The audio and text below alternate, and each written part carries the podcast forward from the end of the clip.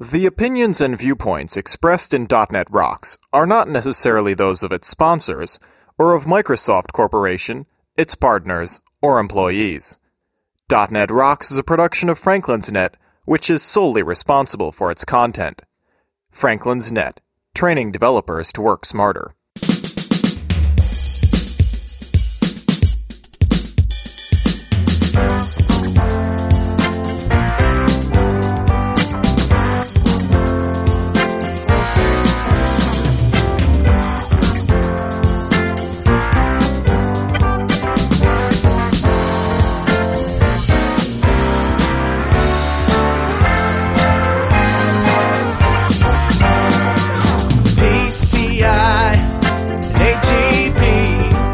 Rockheads! Quit ogling your Nichelle Nichols poster and listen up.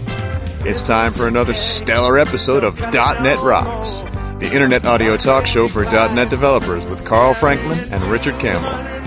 This is Lawrence Ryan announcing show number 221 with guest Kate Gregory, recorded live Tuesday, February 27, 2007. .NET Rocks is brought to you by Franklin's Net, training developers to work smarter. And now, bringing the just-in-time team system class with Joel Semeniuk, on-site to your development team. Online at www.franklins.net. And by Telerik, combining the best in Windows Forms and ASP.NET controls with first-class customer service. Online at www.telerik.com. Support is also provided by Developer Express, crafting first class tools, frameworks, and controls for the .NET developer. Improve your experience online at www.devexpress.com. And by Code Magazine, the leading independent magazine for .NET developers. Online at www.code-magazine.com. And now, the man with a newfound love for cough syrup, Carl Franklin. Thank you very much. Welcome back. Welcome back to .NET Rocks. This is Carl Franklin in New London, Connecticut. My partner in crime out there, Richard Campbell. How you doing? I'm good. I'm home after five days of adventuring around the wilds of Redmond. Yeah, the MVP summit was good to you, was it? It was a lot of fun. It was huge for starters. 1,700 MVPs came out. I, of course, stayed home. I was uh, sick and we had some trouble at home I had to take care of. You were terribly responsible, but you were definitely missed. The Well- number of times I had to answer the question, where's Carl? Yeah. Like we're attached at the hip or something, We couldn't be further apart, actually. It's the reality of it. which is funny. Um, and, and folks are always surprised to find out, no, I really do live in Vancouver. Right, right. Vancouver, Connecticut. Yeah. hey, uh, a couple of emails here before we get started. You bet. This one's from uh, Chris uh, Pietschmann. He says, Hey guys, in your latest show, Dare Obasanjo mentioned the Virtual Earth SDK available from Windows Live. So I thought I would let you know that I'm working on a free, open source ASP.NET Ajax Virtual Earth mapping control called pietschsoft.ve.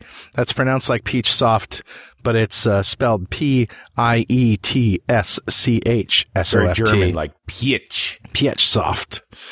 My PietschSoft VE control is an early alpha release currently, but I'm continuously working on adding more features. And my major goal of creating this server control is to abstract away the JavaScript that is required when implementing virtual earth mapping within an ASP. I'm beginning to sound like Rod Serling. You are. That's pretty good. Let me do that last paragraph as Rod Serling. My major goal of creating this server control is to abstract away the JavaScript that is required when implementing virtual earth mapping within an ASP.NET 2.0 application. Not bad. the road sign up ahead. And uh, you can the Codeplex zone. the Codeplex zone. That's right. His software is at codeplex.com slash P I E T S C H soft V E 3. And Richard, you shrinksterize that? I got a shrinkster for that. It's N1F. So go to shrinkster.com, November 1 Foxtrot. You know, something weird happened with the emails this last week. Uh, we got two emails where people were sort of a little bit critical of, of some stuff they heard on the show, or us in particular. And then they recanted after. Which, yeah, kind of surprised me. And I appreciate the honesty. Uh, I, I was going to read one of them. I'll read James Green's because it's a great, it's a great email too. And, and for Tim Houlihan, thanks, man. Thanks for still listening to the show. Yeah. Uh, appreciated the recant because I read your first one. I'm like, uh, we did that. Right. but let's let that one go. Let me read you the one from James Green. Uh, Okay. The first part. Uh, Carl, Richard, etc. I just got through listening to show 216 with Eric Sink.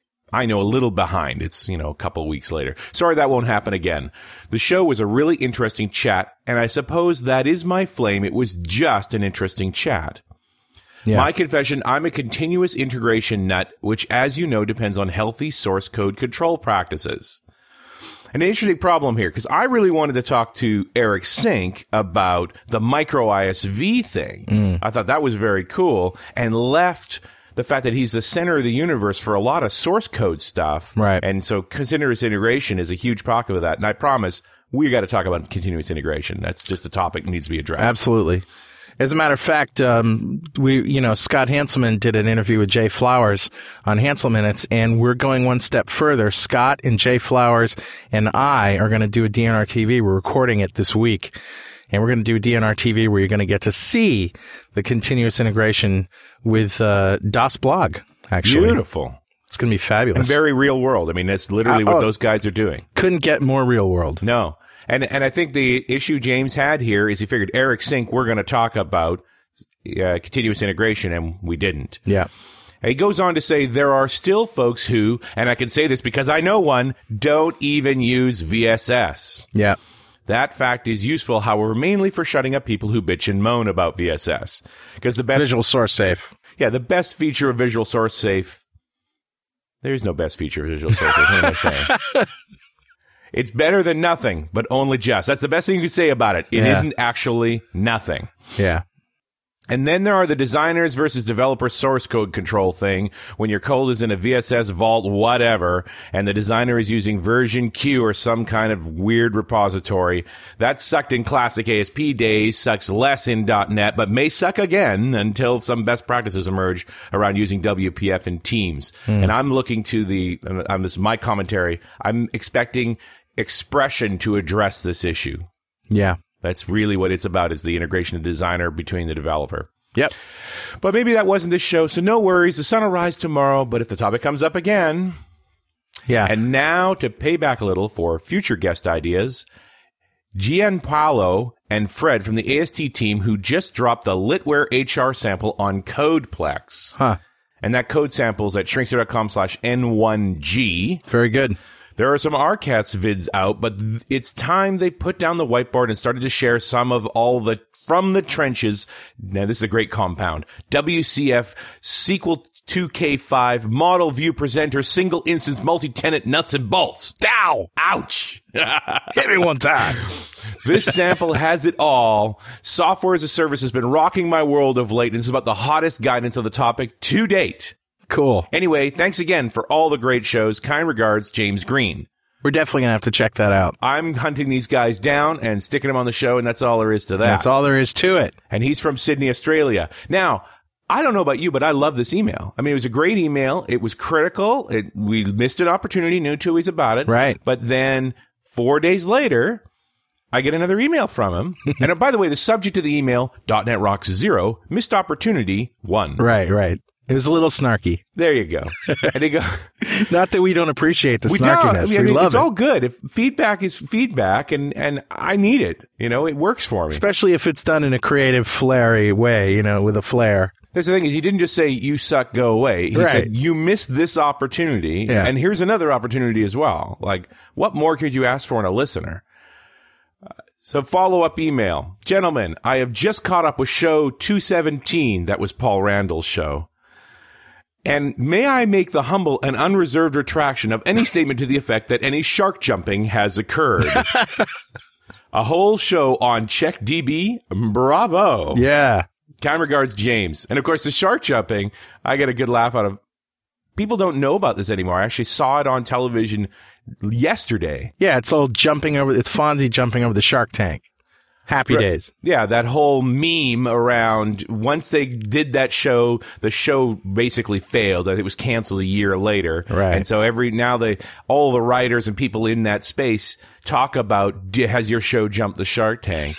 And it's the the last hurrah. and my daughter's watching a cartoon last night and the there's a conversation between two characters and one of them says, "And what about that water skiing over the Shark Tank incident?" And the other character hangs up.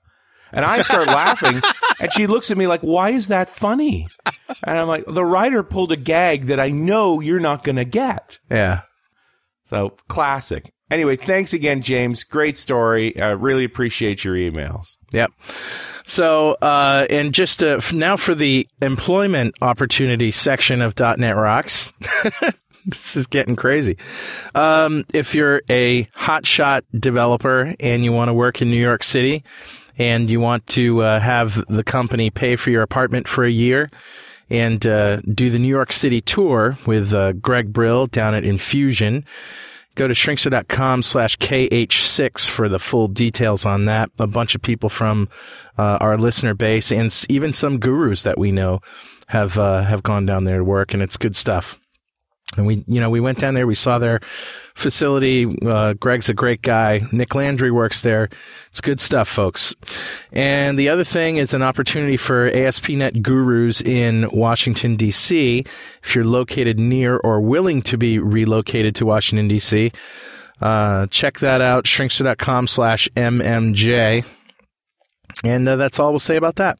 We should talk about a couple of conferences. Obviously, the big one coming up is Mix 07. Mix 07, and you're right. We, uh, we, we have confirmed that there is going to be a major announcement in Mix 07. Absolutely. Yeah. And we've got a nice little tie in with that now, don't we? Yeah, we do. So we'll leave that lie. You'll see it come soon enough. That's all we're saying. That's all we're saying. So the website visitmix.com, April 30th to May 2nd at the Venetian in Las Vegas, the 72 hour conversation. Yeah. Very exciting.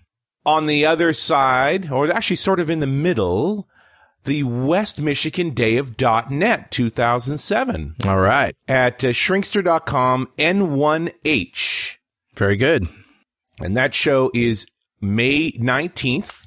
Hey, it's my uh, anniversary. May 19th, your anniversary. And no, we're not going to be able to be there because we're booked into other things. That's right.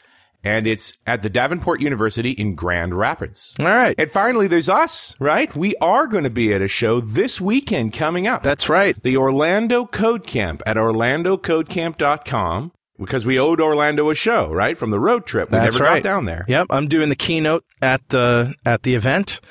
Uh, it's going to be a sort of a oh, I don't know, a nostalgic look back on my career as a VB developer Goodness knows you go back to the very beginning of VB. with some good stories in there. I actually had a guy ask me at the MVP summit, so where is Gary anyway? Yeah, I know. It's strange. I said, they, I or they don't call know. you Gary. Yeah. hey, it's Carl and Gary.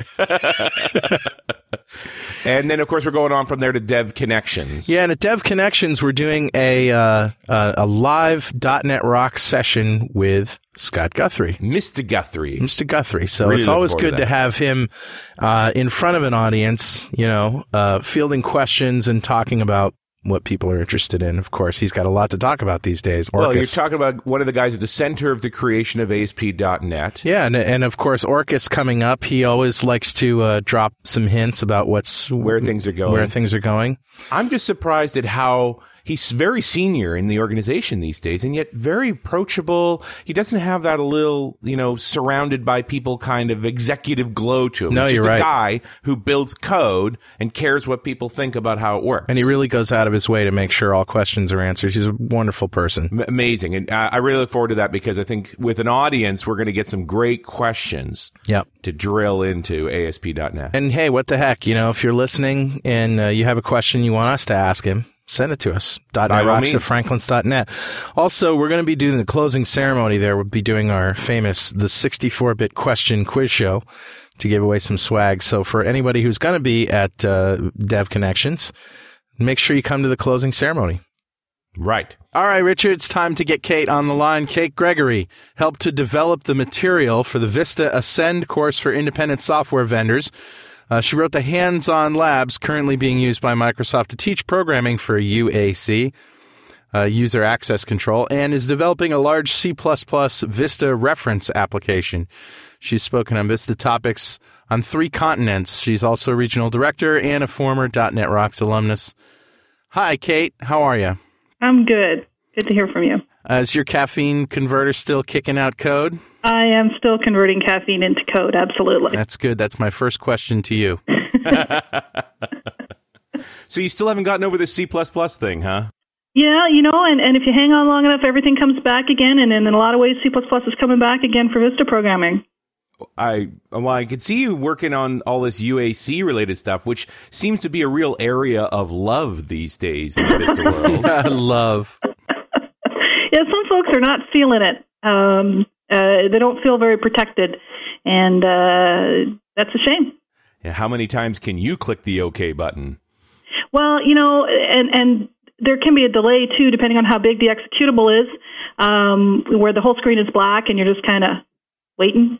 Um, and and the frustration is is uh, ironically highest when your machine is new to you, and uh, that's when you're first telling everyone your impressions. So for the first week or so, you're like, man, I hate this Vista thing. I keep having to say okay to stuff that I just asked to do. And probably if you could come back to those people two months later and ask them, they'd be, oh yeah, that hardly ever happens anymore. Uh, but by that time, they've already told their neighbors what they think. So. So it's um, really about Vista learning about what you're willing to do. Well, you know, the theory is supposed to be that um, you are okay with saying okay to what you just said because you know you just said it. And if the dialogue ever comes up when you didn't just say, you'll click cancel. Um, but early on in your, your acquisition process and your installation process, you're doing a lot of changes that require a lot of consent, and uh, and people are frustrated because they say, "But I just I consented that same thing five minutes ago, and then I closed it when I shouldn't have, and, and I bring it up and I have to consent again, and it's annoying." Um, and you, you learn some tricks and some habits. So, for example, if I am editing the registry and I get regedit up, I leave it up, right? So I consent once when I bring it up and not every single time that I launch it. Right. I, I noticed I'm just reconfiguring a new laptop and I automatically had the reflex this time to run all the setups as administrator. Yeah. And I and that's a new reflex. I didn't have that a month ago. While you Right. guys were talking, I just came up with a new definition of the acronym for UAC. It's upset and cranky. Which is what I think a lot of people are who, who use it. Right. And I've heard the definition of UAC really focused on your programs are misbehaving. We have all spent a very long time writing apps that will only work if you're an administrator. Yeah, and, And- running them too, not just. and therefore, everyone's an administrator. Um, I, w- I was at a client yesterday that I can't name who were brought to their knees all over the weekend by a terrible virus, which was certainly aggravated by the fact that every one of their developers is a domain administrator. And So they were the best propagators of the virus you could think of. Absolutely. and you know why do they have all those, those those powers? Because they're trying to run various apps that don't run well as standard user, and so they write apps that don't run as standard user, and they don't find out until they're shipping them that oh yeah, you got to be an admin, admin to run this app. And the workaround, because we're right at deadline, is to make all the users admins. And so you've got you know thirty thousand desktops, and they're all admins, and, and some of them are are Uber admins. You know, it's sort of a vicious cycle, though, and you can't really blame the developers because, you know, they, they can't get anything done if they're not admins.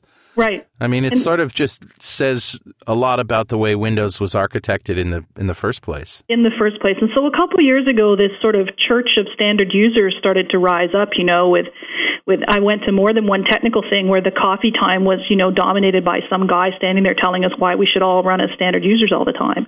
Yeah, it's just not practical. It just wasn't practical. We all we all said, yeah, you're probably right, and continued to run as admin, right? Yeah, I, I love that idea, except for the part where I have to get work done. Well, I like to tell the story that I installed Trillian for my daughter because she had friends that used Yahoo and AOL and MSN.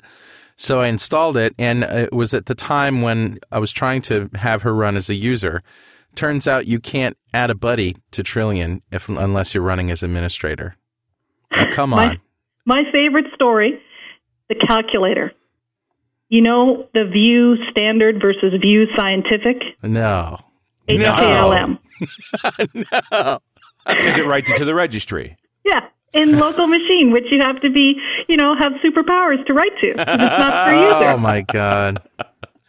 But you know, think about it. When was calculator written? Like 1902 or something, right? Right. I mean, it was a different life then. And and so in the face of all these apps that will only run if you're an administrator and all these people who respond by being an administrator and who therefore reflexively continue to write stuff that only works if you're an administrator, somebody had to cut the Gordian knot.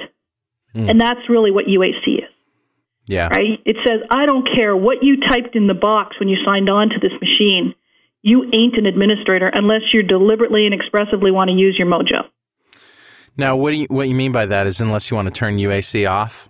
Is that what you're No, saying? no. When UAC is on, and I, for example, type regedit in in my you know start run, um, it's like, are, are you sure? Because that's like a deeply powerful program that messes with the registry, and you're going to have to assert your administrator powers to use it. I see. And I say, yep, I want to assert my administrator powers. Now you don't get that option unless you had those powers to assert. If I don't have them, I can call the administrator over to type an ID and password. Right. Or if I was one of the three people on the planet who actually had two different Windows accounts, the administrator one and the regular one, remember that's what we were supposed to do? Yes. uh, I could then type my known administrator ID and password. Or the other place they they, they keeps talking about it a lot in demos is you could call your mom over, right? So if you're the kid and you've gone to the website and it wants to install some game on your machine, you could call a parent over who would uh, consent or not to the install. Right. Which it, I mean, my house is set up that way, and you, you, my both my daughters actually IM me to say, "Can you install this for me?" And then I remotely administer their machines to do it. But that's just because we're big fat geeks around here. My kids do IM me, but I rarely remote desktop to their desktops to take care of what they want. Yeah, from the next room, Richard. That, Yeah. Well, we've actually negotiated dinner for in a four way IM between two floors, so there's there's no saving us. I thought it was pretty geeky when I helped my daughter cook dinner from 3,000 miles away over Instant Messenger. When Nice. it's boiling, should I turn it down? I've done that with uh, with the older daughter cooking pancakes. Oh God. Um. So, what do you think about UAC in terms of people's reaction to it? Uh, uh, I mean, obviously, everybody hates it in the press, but do, you know, when it comes to doing real work, are they using it? Or are they turning it off? I really hope they're not turning it off. I think that, that uh, first of all, we probably have to divide the world into sort of regular users and power users. And, and power users are going to be more annoyed by it because they, they are used to being able to do whatever the heck they want when they want without pausing. And they're used to not opening HTML attachments in email too. So. Right. They've got some some self control. They they actually don't believe that a random stranger loves them, um, and so but they're going to find some ways around it. You know, like uh, I do really well with an elevated command prompt. So you launch one command prompt as administrator, consent once, and then everything you launch from that command prompt will be elevated without any prompting. Right. So you just have to get used to, you know, typing in or, or making batch redirections to the applications that you uh, want to run. Right. So if you want to edit some file that's protected and, and you want to edit it with Notepad, well, you go to your elevated command prompt, you type Notepad. Now you're the proud owner of an elevated Notepad that you didn't have to consent to get. No ordinary notepad. it's like N Super plus plus Notepad. right there. Um, Yeah. And and then you can do what you like, and it can save to places that are protected that that um, ordinary processes can't save to, like program files. Um, and if you're geeky enough that you think you need to write to, you know, HKey local machine in the registry or or to something under program files, and you know what you're doing, and it's okay for you to break the rules, then you should be okay with opening up a command prompt uh, to launch your apps from, and, and you know how to spell Notepad and regedit. So you still run as an administrator, but you have UAC on, and Yeah. you launch a command prompt. You say yes once, Yeah. and then everything else comes out of that command prompt. Right. But then if in the meantime I do open an email with an attachment and I run the exe and the exe tries to do something like install something, Yeah, you'll still get the prompt. I'll get the prompt and I'll be like, whoa, what, where's that coming from? I was just reading email. And I'll say no. And, you know, whatever wicked thing the installer wanted to do won't happen. And that's the promise of UAC. Why not uh, have this kind of functionality with the command line to everything that you start with a with a double click? You know, why why can't why doesn't it work that way? I think that, that the annoyance factor was underestimated in the design. That's all I can imagine. That I, I got to think that each guy looked at his piece and how it responded to UAC and didn't realize how many we were going to hit when we had all the pieces together. You know, I remember complaining about this long ago and saying, you guys better get this right. I mean, people were annoyed about this long before UAC. You know, it's just un- unbelievable to me that they didn't nail it. Now, some of the other things you get with UAC are really kind of slick and invisible. And one of the ones I really like is virtualization, which some Microsoft documents call redirection because I guess virtual is heavily overloaded. Um, where if your code tries to write to program files, it's not allowed to because it's running a standard user. It, Vista will just say, "Oh, program files." You say, "Here you go," and and uh, open up a file on, under the per user store under program files. So it's not C program files something or another. It's C documents blah blah username bunch of complicated stuff program files. And the program can cheerfully write there and read there and thinks it's writing to the real C program file. Oh, wait a second. Whoa. So are you saying if I write some code with a hard coded path to Yeah. program files, eh, I'm actually not right reading and writing to that place that I'm actually think I am? Right. Oh, that's not good. Well, I don't know. I think it's pretty shared by multiple users, right? It is it is clever, but it's, you know, but the it- alternative was failing the program. This is about keeping apps working. I suppose right. it's true. And I, Instead of I- blowing up, it writes to a per user store. Now, if this is a hmm. genuinely administrative behavior and what Steve says is supposed to be available for Sally, then yeah, this sucks because they're each working in their own individual store. Yeah, I guess I guess if you're reliant on the file system and you want to go there and see the file and it's not there, you're confused. That could be a problem. But I, I suppose a file handle is a file handle, right? Yeah, Microsoft picked the f- the fewer breaks there. The number of people who genuinely want to do that globally is low. Yeah, you're right. You're right.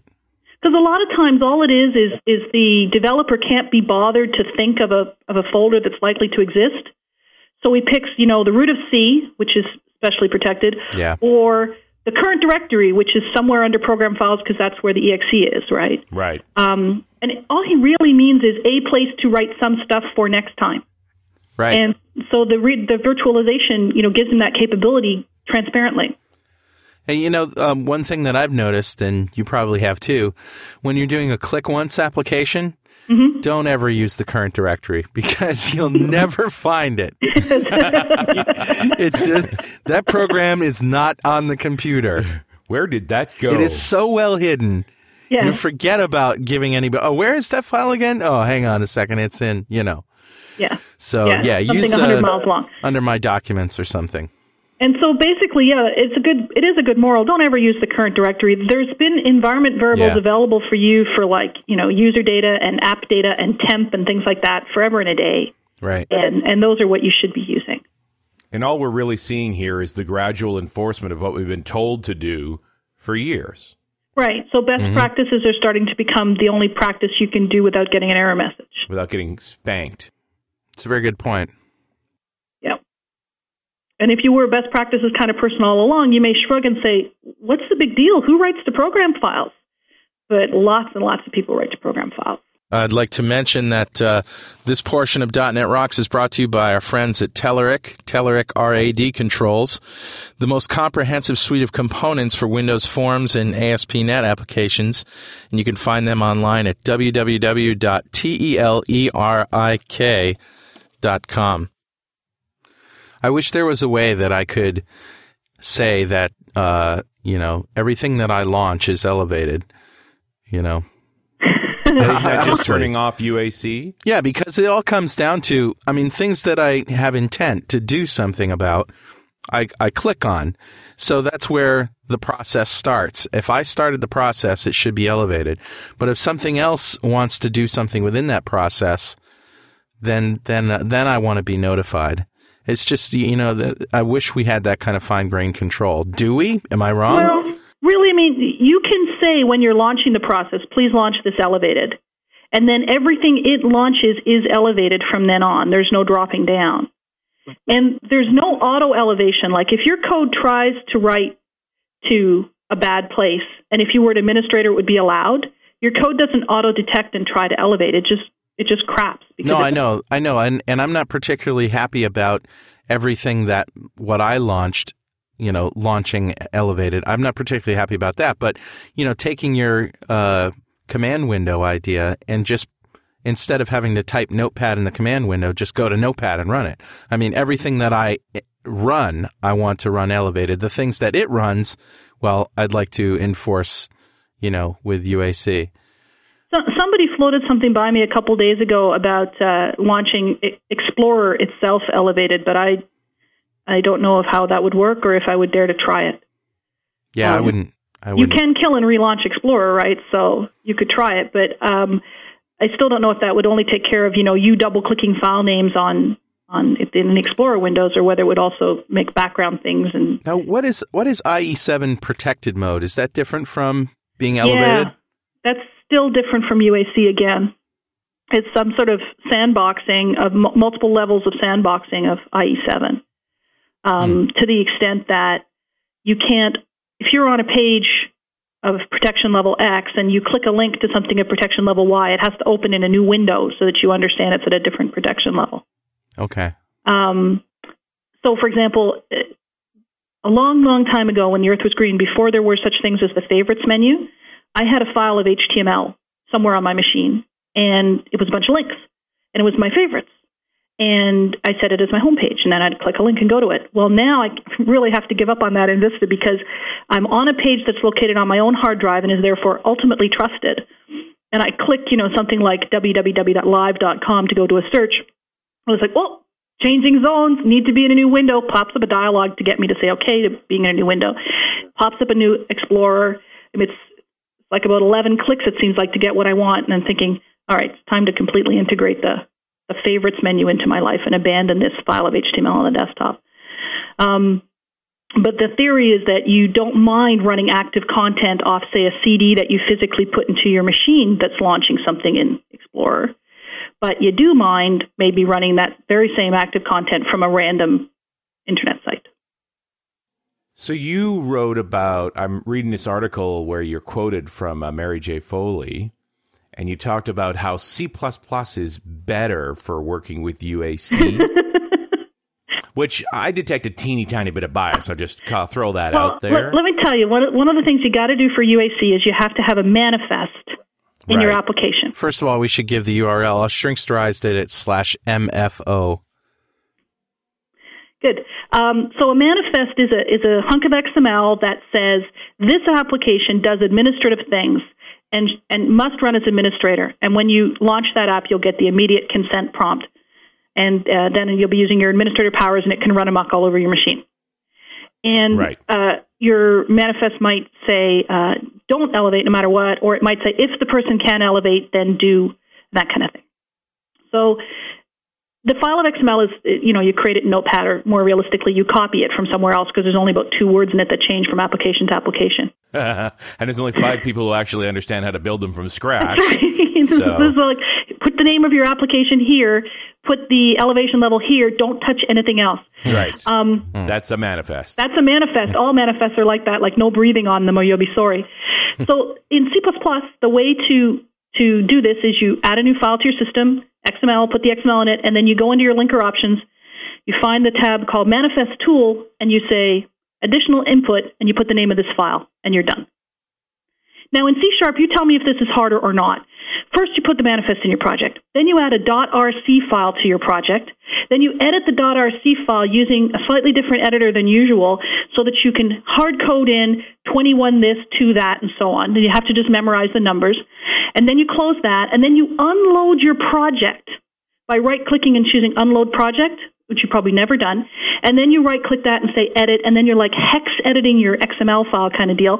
And you type in a special little piece of XML that you have to memorize, and you'll get wiggly saying it's wrong, but it's okay, it's not wrong. and then you save that, and then you reload the project, and then you build it, and then you get a manifest. Now, I could be biased, but I kind of think the C way is easier. Hmm. and well, and I don't even know how you do it in VB. Hmm. Because you have to put build steps in. No it's comment. A, All right, I'm intimidated. No, no comment. I'm okay. It's a simple I mean, 21 She made me procedure. afraid. She's badass, Richard. Don't mess with me. so I'm finding it easier in the C++ world, you know, to put mana. You can do it, and once you you've gone through that particular delight once, you don't have to do it every time. Um, you've got the project referring to the RC file and the RC file referring to the manifest and the post build step compiling the RC file with the special SDK version of RC and away you go. But it's still reasonably weird. And I'm, I'm sure that future versions of all the tools will be much better about manifest inclusion. Yeah, I think we just needed. Studio 2005 was cast before Vista UAC was, Yes. so we- we're going to have to get a fix for that at some point. Absolutely, and there there is uh, an update for for Visual Studio for Vista, which which covers some of these things. But I mean, we're looking for library updates as well coming coming forward to do things like um, by tradition menus and buttons that will trigger a consent prompt should have the little shield on them. Right. And the way that you do that today is you send a message to the button to tell it that it should have a shield on it. And so if you're in VB or C Sharp, you're going to use pinvoke to the send message SDK function to send that message, which is uh, kind of a blast from the past for a lot of us. This is yeah you're getting back into this whole conversation that you had with mary jo about managed versus uh, mixing managed and unmanaged code Yes. because you really don't have a choice if you're going to do this stuff properly Right now, if you want to use the products that are released today to do Vista programming, you're going to have to remember, you know, the Win32 SDK and, and the stuff that's a, that native code. now but you've been writing about managed and unmanaged and, and native mixed together for years Yep. Wow no wonder you feel so popular you just happen right. to be are like, sitting is in there anyone left who remembers how to do any of this stuff? You're like the last guy knows how to build a steam train. and all of a sudden it's like, gee, we need a steam train. Who should we call? That's exactly how I feel. Yep. There's 7,000 new thingies in Vista. New thingies? APIs, Is that a C styles. technical term? Thingies. Yeah, I always knew it was things I was missing out of C. the thingy That's a technical library. term. Does And, that uh, have IntelliSense? That's what I want to know. Uh, it, okay, C++ allegedly has IntelliSense. It has IntelliSense whenever you first start Visual Studio. It just doesn't always have it for the entire duration of your Visual Studio session. it's, it's designed to be there. It just sometimes puts its hands in the air, has a snit, and goes for coffee without you. So, I mean, all things considered, do you still think C is uh, uh, a better application development environment than C Sharp? Well, well, first of all, hugely depends what the app is. Okay. Right. Um, if you want to build like a WinForms app, and you know C++ and you somehow haven't managed to learn any C Sharp, which I find kind of hard to believe, you could write your UI in C++. Yeah. And, and it wouldn't hurt you, and it wouldn't it wouldn't be bad or, or stupid or wrong, but it wouldn't be smart or wonderful or make things easier either, right? Um, where C++ makes things smart, easy, and wonderful is in the business layer, in the back half of the app, Hmm. where you want to maybe call some old code that's still in native code that you don't feel like porting. Yeah, interop, you have much more fine grained control, do you? Yeah, absolutely. Wonderful interop. Or where you want to write some lightning performance because Right. you can maybe use something like templates. The templates and generics, they solve the same business problem, but generics solve them at runtime and templates solve them at compile time. Yeah. So templates Nice. always run faster than generics. They, they don't have to spend any time doing runtime type identification, so of course they're quicker. And of course, we Um, don't have to say if you're doing any kind of uh, data processing or, you know, iteration or math uh, Right. things. Yeah. And uh, the optimizer today in C++ is ahead of the optimizer in VB and C Sharp. Yeah. And there are parts that are that are shared, but the C++ optimizer will optimize your intermediate language. Will do the same sort of stuff about you know loop unrolling and that kind of stuff that you would expect in native code. For C sharp developers who've never done C, maybe they've done Java, Yeah. um, give us some, uh, you know, sexy stuff that might entice us to check it out. Well, I, I think templates, although they're scary, they, they carry the carrot of huge performance improvement.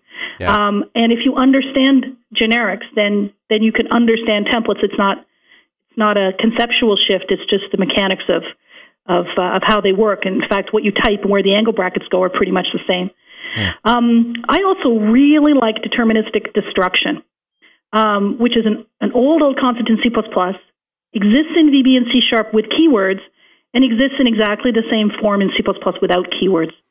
So I, I in C, C sharp and VB, I can say using, you know, foo equals new something or another that needs to be cleaned up. Go through a whole block of whatever I need to do. Get to the end of the block. Get to the end of the using, and the dispose will get called for me automatically. Yeah. In C++, um, we have two different ways of creating an instance of an object. We can say foo pointer or handle, depending on what where which kind of object it is, equals new or GC new if it's a garbage collected object type, and that puts it on the heap and gives us a pointer, which is the only behavior you get in C sharp and VB, but they do it without the punctuation. hmm But I can also say foo f, and then we say that f is on the stack. And then he has that same automatic scope. When we get to the end of whatever scope he was declared in, he evaporates. His destructor is called.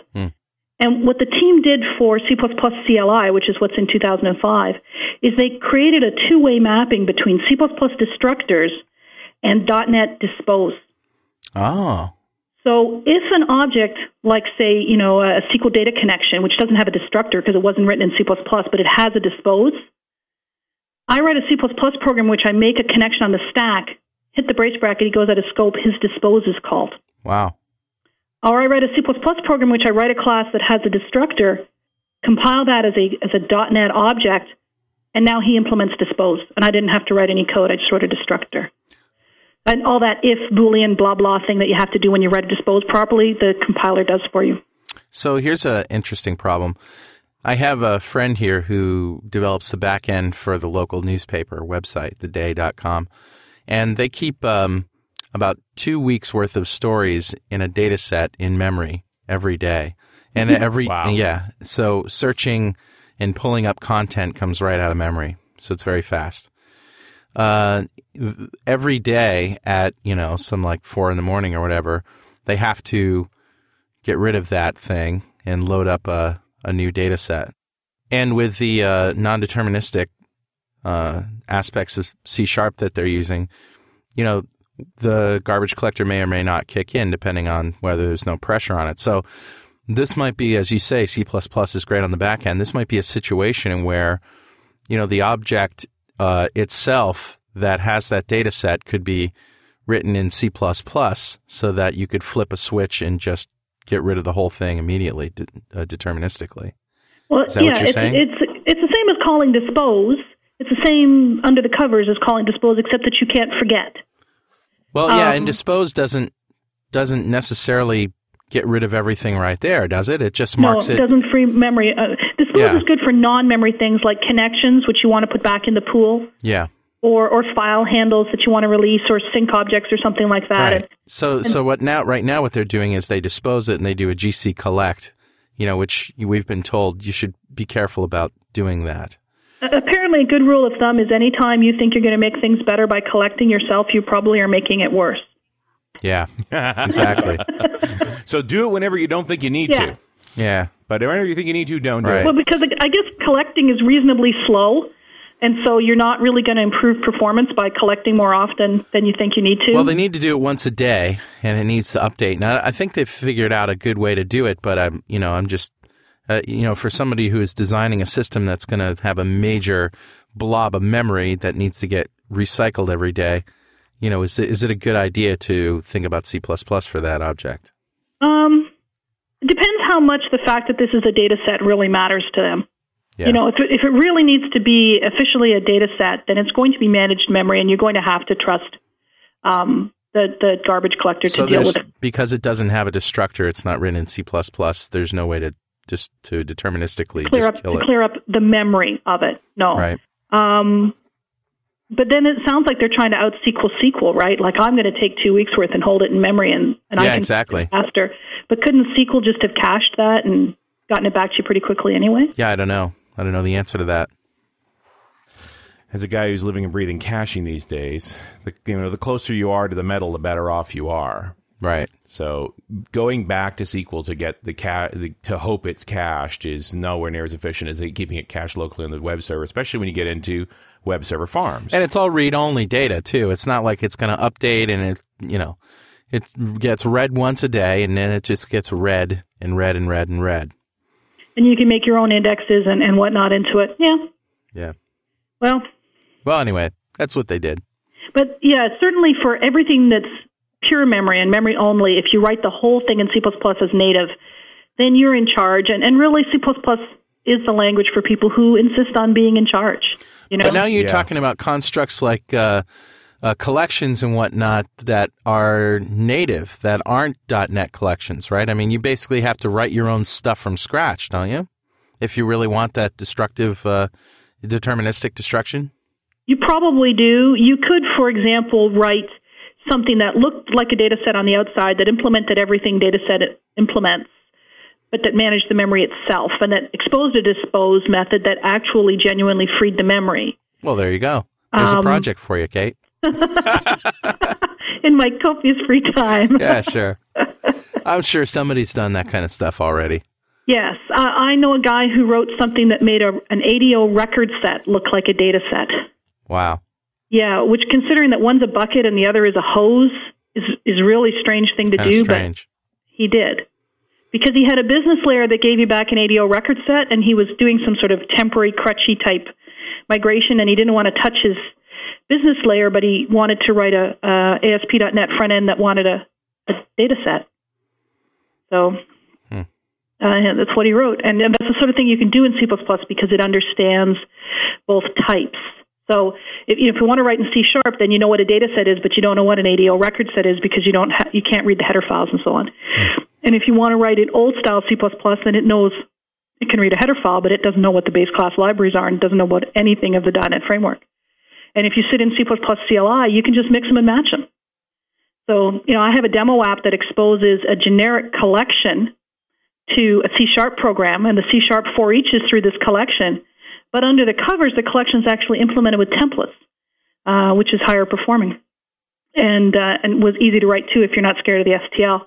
Um, so it's just mixing and matching, and, and that's going to be the kind of place I think that C++ is going to sit. So if somebody wants, you know, a WinForms app with a grid and three buttons and a drop-down box and a calendar picker, there's no compelling reason to write that in C++ instead of in C Sharp or VB.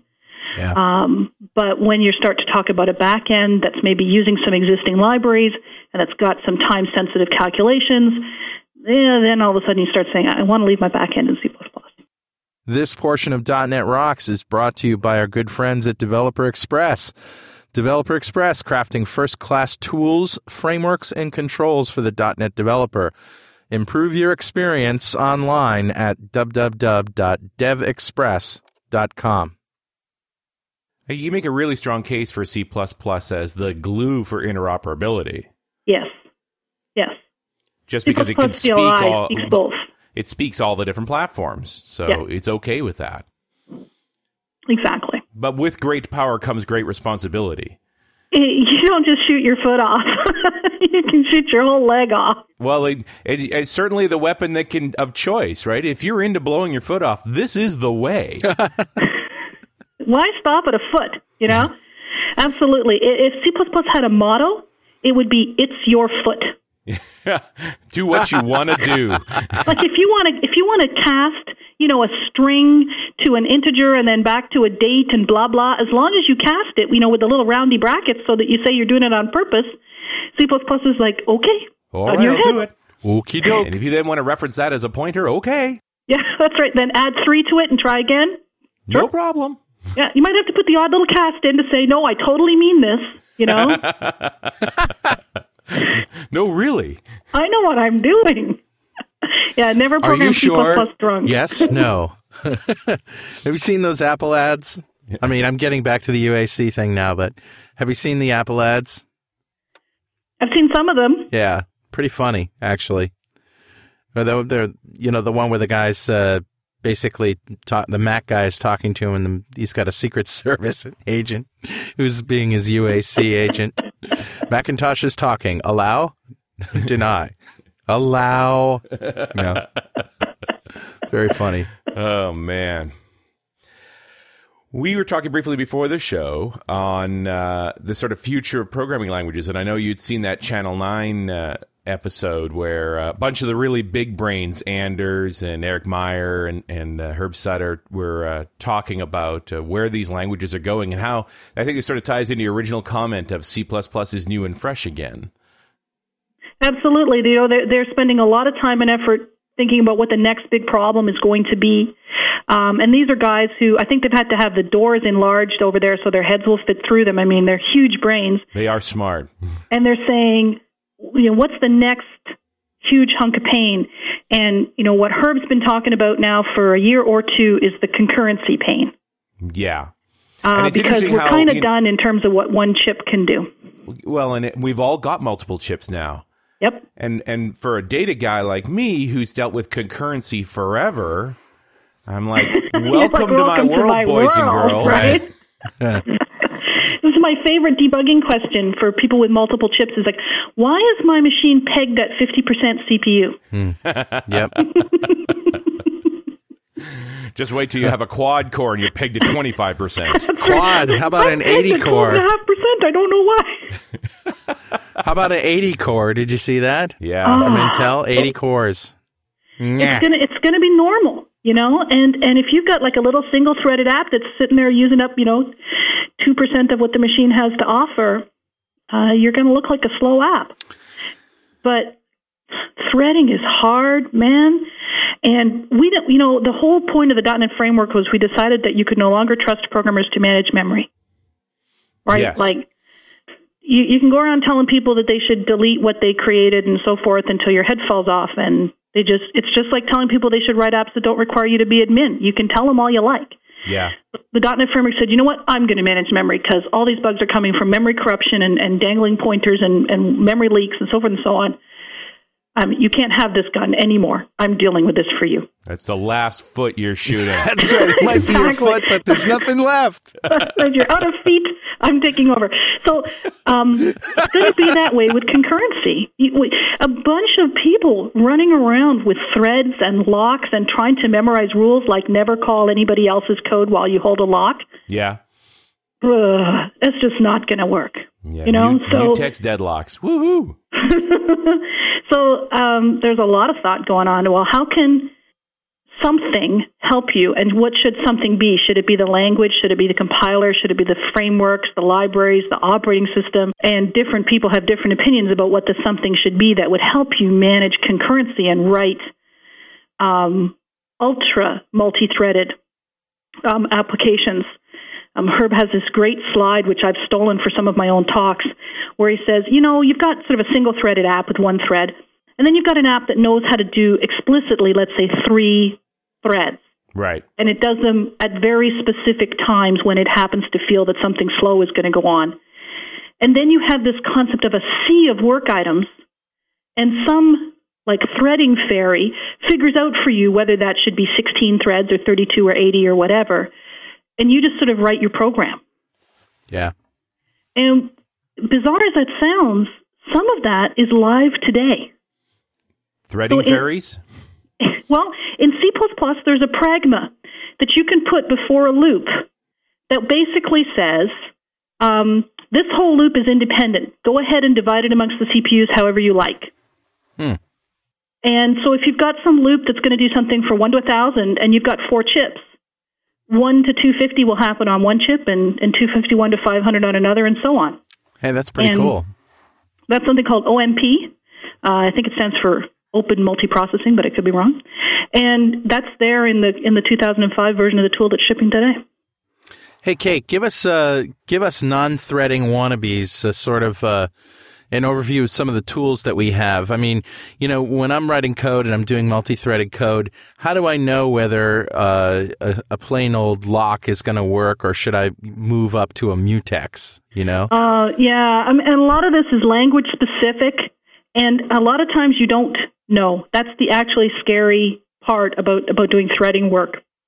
That when you test it, it works, and then even if you test it with two users at once and it works, and you think, "Great, this is fantastic," um, and then it could still fall down when you put it out. Um, Yeah. into production and, and choosing your lock object, like you know, should I have a critical section? Should I have a mutex? um, that that's part of it. But the the bigger problem is that people's locks are either way too large or way too small. right? That that turns out to be uh, what you spend most. When I do mentoring work and I come in and people say, you know, this app is running into deadlock and I don't understand, it'll turn out they're not locking a big enough um, section of the code so that something else is coming in and changing a variable that is in fact shared and breaking stuff because that's that's the idea the um, uh, if you've got some line of code that changes your bank balance and uh, you're in the middle of calculating the new bank balance and you lose your turn and another thread comes in and changes the value of balance underneath you and then when you get your turn again you overwrite the new value it's with classic. the temporary you were calculating or something Classic threading problem there. yeah, so um, you know your lock wasn't big enough. Someone else was able to execute some other function that touched balance, and then other times your lock is too big and uh, you get into deadlock where no threads can move because they're all waiting for each other to let go of their individual locks. So um, I actually went to a talk which was an hour long, and all it was was brain hurting rules for for safe Yeah. threading programming. Um, and, and some of them are almost impossible. Like literally, never call anyone else's code while you hold a lock, because they might get another lock, and therefore deadlock is possible. But you know, anyone else's code means, for example, the whole framework. Right, right. Yeah. Windows, you mean? right. I mean, you at some point you just have to take a chance and say, well, the chances of this happening are small. and the, chan- so the chance is the word that comes up over and over again. You say, I have a good probabilistic certainty. I'm about 88% that my app is good. You know, Yeah. you can't get to 100 because you can't test every combination. right. And that's mm. just that's just a- not for mortals. It's a little existential, isn't it? I mean, yeah. you sort of give up at some point and go, you know, it's just not the certain, it's not the solid ground that I'm used to. Exactly. You're used to yes or no, true or false. you know, right. I hit F5, nothing blew up, so I'm good. It starts here, it ends here, and it do- and it's done. Yep. And instead, you get what Herb calls probabilistic comfort. Probabilistic. I love it. How comfortable are you with this? Well, it's funny because we were always answering our customers with, I'm fairly sure this will work. This should work. you never say it does work. It should work. should work. Well, now we actually have a programming environment that should Yeah. work. Yeah. Yeah, it's just not where you want to be, you know. So so you need some tool to help you. And I guess the good news is they're working on it. The bad news is they're not done yet. Now, who? What? Lots and lots of days. Multiple teams within Microsoft. Um, Are trying to make threading easier? Is that what you're saying? yeah. Um, so, you know, if you were going to solve it, how would you do it? I don't know as if it's solvable because you you either have to take a, a higher level approach, which is going to lead to inefficiencies, or you have to make it easier to get down lower, which just gives you more foot shooting fodder. you And that's probably a pretty good description of the various different things that people are trying. So there are people who want to change the language itself. So that, for example, you hmm. wouldn't just say that something was an integer, but you would say that it was a future integer. Oh God. And, and then the compiler would know that you can't use its value until it got, you know, its value will take a while to calculate kind of deal. And so the flow of control is not what we expect. We all learned our languages, assuming we learned the, the same basic set of imperative languages that you start at line one, and then line two, and then line three, unless you run into something like an if for a while or, heaven forbid, a go to that disrupts the flow of control. But people are talking about actually changing the language so that line one starts running, and then line two starts running, and then line four decides to wait until line one is finished because it needs the value. Oh, my head hurts already. Jeez. Yep. So then another set of people say, don't mess with the languages. That's the ground under people's feet. Really? I mean, No. yeah. uh, give them a library and let them call, you know, like we do with web services, begin something or another, right? And then later, when you actually want the value, you can call get or end the same something or another, and you'll get the value. Well, so we have we have those things. I mean, with delegates, you can do that with anything. So, Right. but the problem is when you have these non-atomic processes that are interact with each other. yes, That's where the problem is. I mean, if I'm just going to do something in the background, I can easily throw it in a background worker, and that's not a challenge. that's not a challenge. But when every single line has the potential to go in the background, Yes, and when the decision depends on how many cores you're running on, right.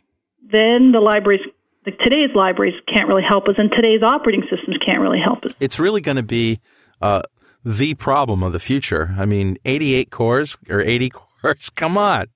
Yeah. Yeah, you're going to look like an idiot if you're using one and letting 79 Yes, sit there. you are. Yep. And so you've got to do it. And and the thing is too, you know, um, apps have been magically getting faster while getting slower for a real long time. You know, if you've got an old enough machine kicking around, if you've got like a four year old machine and you try to run, say, Visual Studio 2005 on it, you go like, oh, this is really slow, but it doesn't feel slow on my usual machine. Um, and that uh, miracle has stopped because the, Yeah, the, processors aren't getting faster anymore. no more faster processors. Speed of light, we're screwed. I want that on a T-shirt, Kate. I, I got a story for you, and and this was um, I won't say who it was, but a very famous rock and roll legend called me, and this is the true story. And he was in California, and he had a friend in England, and he wanted to collaborate with his friend in England in real time audio and video. Okay. Now we all know that audio and video sent over the internet, uh, there's a delay. Yep. If you take one bit and you send it through a fiber optic cable, the speed of light from California to uh, London, there's going to be a delay. Right, it's like 10,000 miles or something. Exactly. It's going to be a second or so and a bit at the fastest that bits can travel, right? So I'm trying to explain this to him and he's going, no, no, no, you're wrong.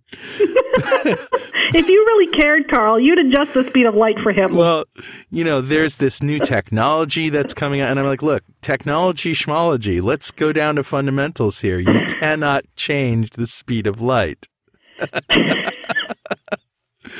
he was still he's still convinced that he can do it. he can probably get venture funding for it. Yeah.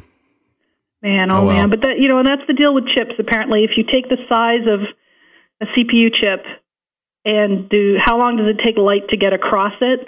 And that's some number of seconds, and then you sort of invert that to get hertz. That's about the speed we're at right now. Hmm. So we're done. We're done. Yeah. Yeah. So you got to go. You got to go to multi-chips. It means you got to go to multi-threading, and multi-threading is too hard. So some people with enormous brains have to help us out, and uh, uh, and when they do, uh, some people, you know, it's it's not going to be as easy as it should be on the first pass. And I think it's just, that's actually fits well with what we're talking about with Vista. You know, the the simple 21-step process for adding a manifest to a C sharp application. In an in a year or two, that's going to be a case of clicking the little box that says I want a manifest. There's probably going to be a property somewhere where you say, you know, what Vista execution level you want, and the tool will build you your manifest, and people won't remember the pain that, that early adopters went through. And so the same thing with concurrency. Early adopters go into a lot of pain right now. They'll go through less pain when, when the tools start to appear. But eventually Well, that's it'll be the norm easy. for Microsoft, right? We've always had new tools make that easier. Yes. This hurts. Make it stop. But the, the shift in language, I, I argue that we're at one of the times where we're at the most robust uh, imperative languages yet. And the first generation of, of dynamic, or even maybe the second generation of dynamic languages, are already out there. They're just not all that good yet. And it seems like we're starting to swing the other way again. Well, I think a lot of people are. It's always greener on the other side of the fence. So they see something that's easy in in a language that's fundamentally different from the language they use, and they say, "Gosh, I might even be able to stand my language being fundamentally different if I could do that over there easily." You know. Um, but then, ironically, they squawk like hell if you change one little tiny thing about their language. Right. well, and they forget all the things their language does well because that was yesterday's problem. I also I also see a huge taking for granted the stability of you know operating systems like Windows XP Professional and how long it took to get there on one vector, and now the vector has completely changed, and uh, you know we're still comparing it to XP Pro, you know where you know just relying on the GPU is a huge risk because sometimes the drivers work and sometimes they don't. You know what I mean? Absolutely. I mean, uh, you know, you, nothing comes for free. So if you say we were ignoring the whole uh, ability of the graphics, uh, you know, screen card to help us out here with what needs to be done, let's start asking it to help us out. And then, like you say, if the drivers aren't there, the whole thing is it's less Yeah. self-sufficient, right? You suddenly you're depending on vendors. Now the benefit is, of course, it's faster than XP Pro. It really is. I mean, Vista is smoking fast. Yeah, especially considering what it's doing, right? I mean, taking the same speed to do to do more is is is definitely faster. And I find Vista faster in everything, Yeah. um, except deleting files. Oh, and moving files. What is calculating, Calculating time remaining. Oh for- Oh, my God. What the hell? Don't calculate. What you need to? What are you thinking about? Jeez, come on. like spends 45 seconds saying, let, let- "Give me a minute. Let me tell you how long this is going to take." And it's still wrong. Microsoft time is still Microsoft time. Yeah, I want an option that says I don't care how long it's going to take. Just do it. I don't want you to calculate anything. What are the possibilities I'm going to say no when you tell me how long That's it's right. gonna Time take? remaining. One second. Hurry up. Quick Yeah. cancel. Oh, sorry, out of time because I spent it all calculating how much time it's going to take. what is up with that? That that is totally. I'm waiting for a service pack on that one. That one's insane. But if you don't ever delete any files, Yeah. uh, especially don't delete shortcuts because they are zero length and therefore impossible to calculate how long they'll take to delete. Oh man, that'll throw into a tizzy. But you know, as long as we're complaining here, there's another problem that's going on that we're trying to figure out with with Office, right? yes. With Office uh, sort of locking up, and, and in particular, Outlook uh, accessing POP3 accounts seems to just lock up. And Um, this is strictly rumor for me because I um, have been sufficiently scared off at the thought of losing Lookout, which Hmm. I couldn't live without. Uh, that I've kept my my mail in in Outlook 2003. Yeah, I just love Lookout, and people are telling me, "Oh no, it's just as good with the with the Vista Search." And the Vista Search, I mean, it rocks. I love it. yeah, me too. But the thought of trusting it to search my mail, my main PST is constantly bumping up against a two gig limit. I just don't want to let go of Lookout. So I stayed on on 2003, and now I'm hearing this constant parade of complaints from friends about the speed of Outlook 2007, and I feel a little like, oh, maybe Yeah. I did the right thing. And the thing is, there's so much nice There's about Outlook great stuff. 2007.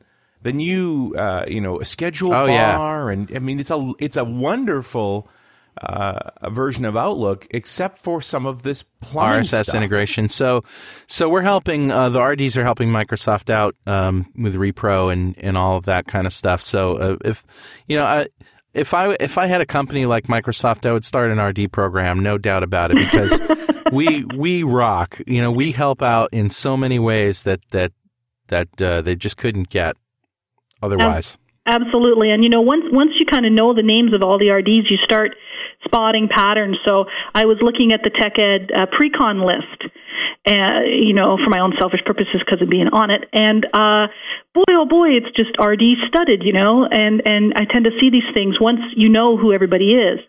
Uh, these are the people who show up. They're, we become the usual suspects.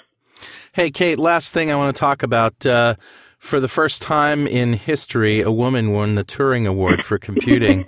And I saw this and I sent it to you and I think Julie and Michelle and, uh, uh, you know, the .NET babes.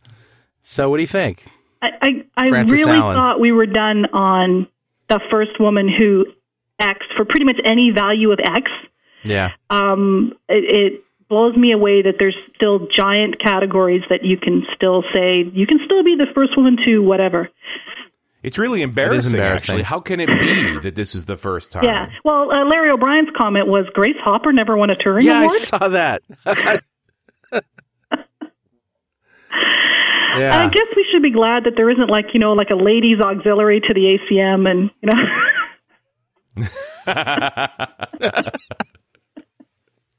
we could Oh, make well. the sandwiches while the men wrote the program. Oh, you know. no. Come on. No, no, don't go there.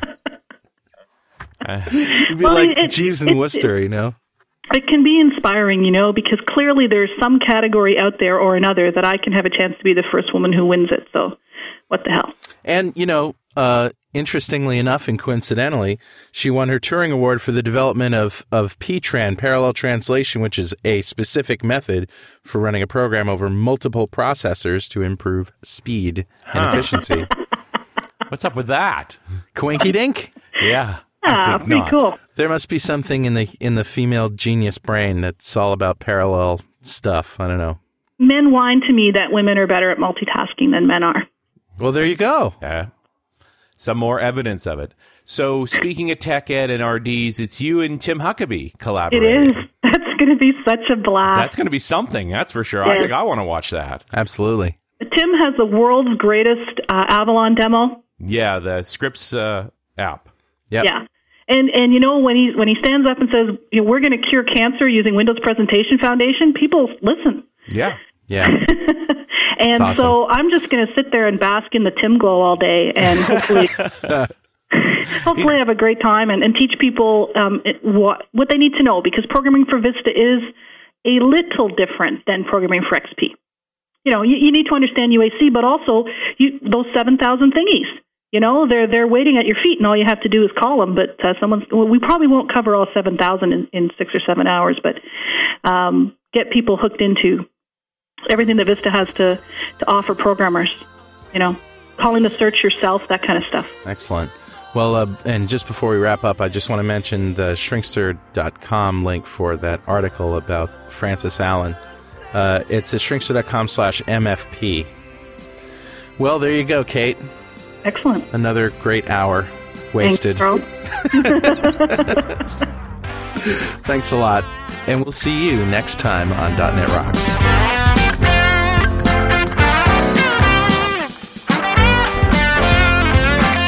.NET Rocks is recorded and produced by PWOP Productions, providing professional audio, audio mastering, video, post-production, and podcasting services. Online at www.pwop.com. .NET Rocks is a production of Franklin's Net, training developers to work smarter and offering custom on-site classes in Microsoft development technology with expert developers. Online at www.franklins.net. For more .NET Rocks episodes and to subscribe to the podcast feeds, go to our website at www.dotnetrocks.com. Got transmitter banned by the FCC. Yes, I'm a, a